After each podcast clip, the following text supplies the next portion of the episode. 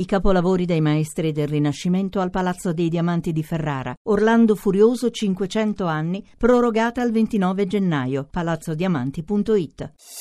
Voci del mattino. Torniamo in eh, qualche modo a parlare di terrorismo, lo facciamo con eh, Stefano Torelli, ricercatore dell'ISPI, autore di La Tunisia contemporanea. Buongiorno Torelli. Buongiorno a voi, buongiorno. Dicevo, torniamo in qualche modo a parlare di terrorismo perché eh, la Tunisia è il paese che detiene il poco invidiabile eh, primato per quanto riguarda il, la quantità di foreign fighters forniti alla, all'ISIS eh, sui vari scacchieri Siria, Libia, Iraq e, e però in questa fase sta vivendo eh, fase peraltro già abbastanza eh, complicata dal punto di vista degli equilibri politici e sociali, eh, sta vivendo anche un, eh, un, ritorno di molti, di centinaia, forse migliaia di questi eh, combattenti jihadisti che rischiano di destabilizzare ulteriormente il paese. È così, Torelli? Esatto. Eh, diciamo la, la, la, il dato che eh, fino a poco tempo fa, ma è ancora oggi sostanzialmente, era molto preoccupante, cioè quello dei, ormai si parla secondo cifre ufficiali, circa 6.000 eh, foreign fighters che hanno lasciato la Tunisia per andare a combattere eh, all'esterno. Eh, ecco, dicevo, a questo dato preoccupante ormai si è aggiunto l'altro eh, fenomeno che è quello appunto dei foreign fighters di ritorno. si calcola anche qui, secondo fonti eh, del Ministero dell'Interno tunisino che siano almeno 800 se non di più i tunisini che siano già rientrati eh, dopo aver combattuto eh, in teatri esterni eh, e questo eh, chiaramente rischia di destabilizzare il paese, quindi ormai non è più soltanto un problema per la Tunisia, eh, un problema di eh, persone che vanno fuori appunto a combattere, ma è un problema di sicurezza interna. E questo si è visto già ormai dal 2015 quando con gli attentati a Musa del Bardo, l'attentato di Sus e poi anche l'attentato a Tunisi nel novembre del 2015 15 contro un pullman della, delle forze di sicurezza eh, sostanzialmente eh, i problemi di sicurezza sono diventati problemi interni, eh, con tutto ciò che questo può eh, appunto eh, significare per la sicurezza di un paese che vive una fase ancora molto fragile dal punto di vista politico e istituzionale perché è una fase,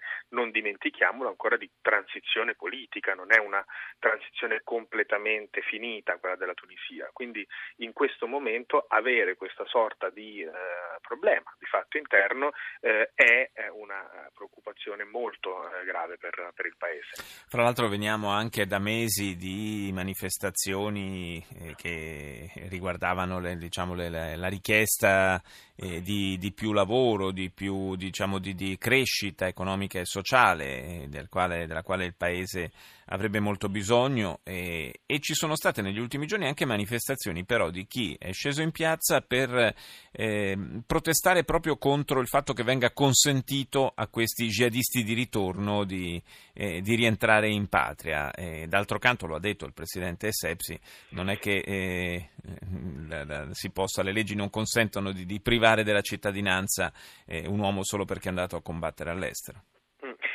Esatto, questo è uno dei temi molto molto dibattuti nell'opinione pubblica anche eh, tunisina, cioè da un lato eh, appunto lo, lo, sgomento quasi per eh, queste migliaia di giovani che decidono di compiere questa scelta così estrema, quindi di andare eh, addirittura a combattere eh, nelle file dell'ISIS eh, fuori la Tunisia, dall'altro ecco questo grande interrogativo, cioè del che fare con queste persone nel momento in cui queste persone dovessero decidere anche spontaneamente di eh, ritornare, perché vi è tutta una, uh, una, buona percentuale di persone che decidono di tornare spontaneamente, eh, magari perché semplicemente, tra virgolette, pentiti mm. della propria scelta.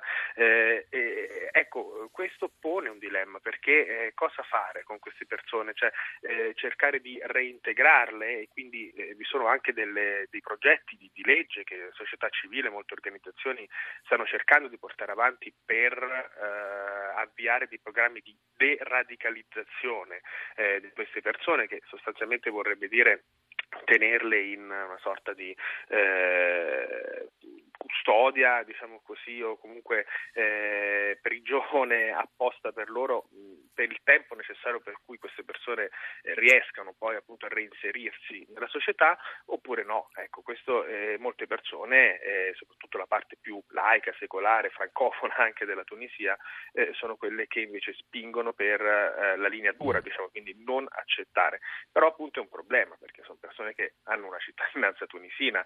E abbiamo visto che alla base eh, di tutta la vicenda di Amri, terrorista che eh, ha compiuto l'attentato di Berlino, sì. ucciso poi in Italia, beh, vi era stata una decisione controversa da parte del governo tunisino che non ha voluto eh, rimpatriare eh, Amri eh, dall'Italia non riconoscendolo come proprio cittadino. Chiaramente non è così.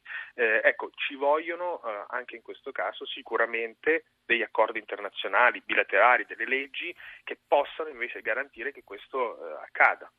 Oh, fra l'altro in tutto questo si, si innesta anche la, la, polemica internazionale tra il governo di Tunisi e Israele per eh, l'omicidio dell'ingegnere Mohamed Zouari, lo ricordiamo l'esperto di, di droni, di, di, veicoli senza, senza pilota, eh, che sarebbe stato eliminato dal Mossad. Insomma, eh, il, anche qui il, il governo tunisino ha minacciato conseguenze diplomatiche. A che punto siamo con questa querella?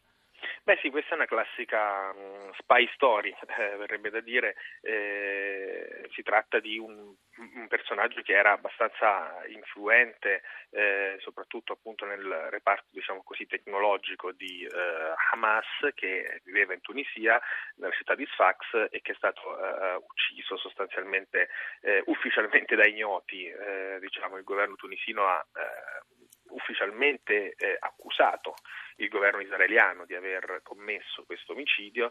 Come spesso accade eh, in questi casi, il governo israeliano eh, ha sostanzialmente rifiutato di, eh, public, di, di, mm, eh, scusate, eh, di commentare pubblicamente sì. Eh, la vicenda, soltanto il ministro degli esteri Lieberman si è lasciato andare a qualche dichiarazione circa il fatto che se questa persona è stata uccisa sostanzialmente insomma, non era sicuramente una persona eh, che non aveva commesso dei reati, ma questo chiaramente è, è stata un'esternazione quasi a titolo personale eh, e eh, siamo al punto che le, le, relazioni non sono state ancora rotte eh, tra Tunisia e Israele, ma eh, il governo tunisino ha minacciato appunto delle ritorsioni diplomatiche.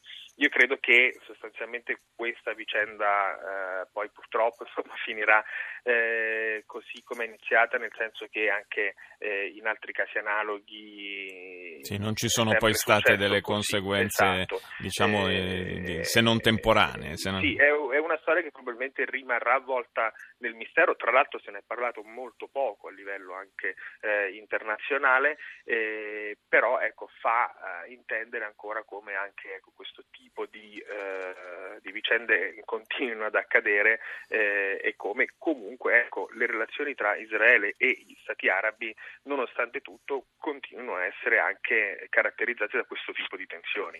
Grazie, grazie a Stefano Torelli dell'ISPI per essere stato con noi.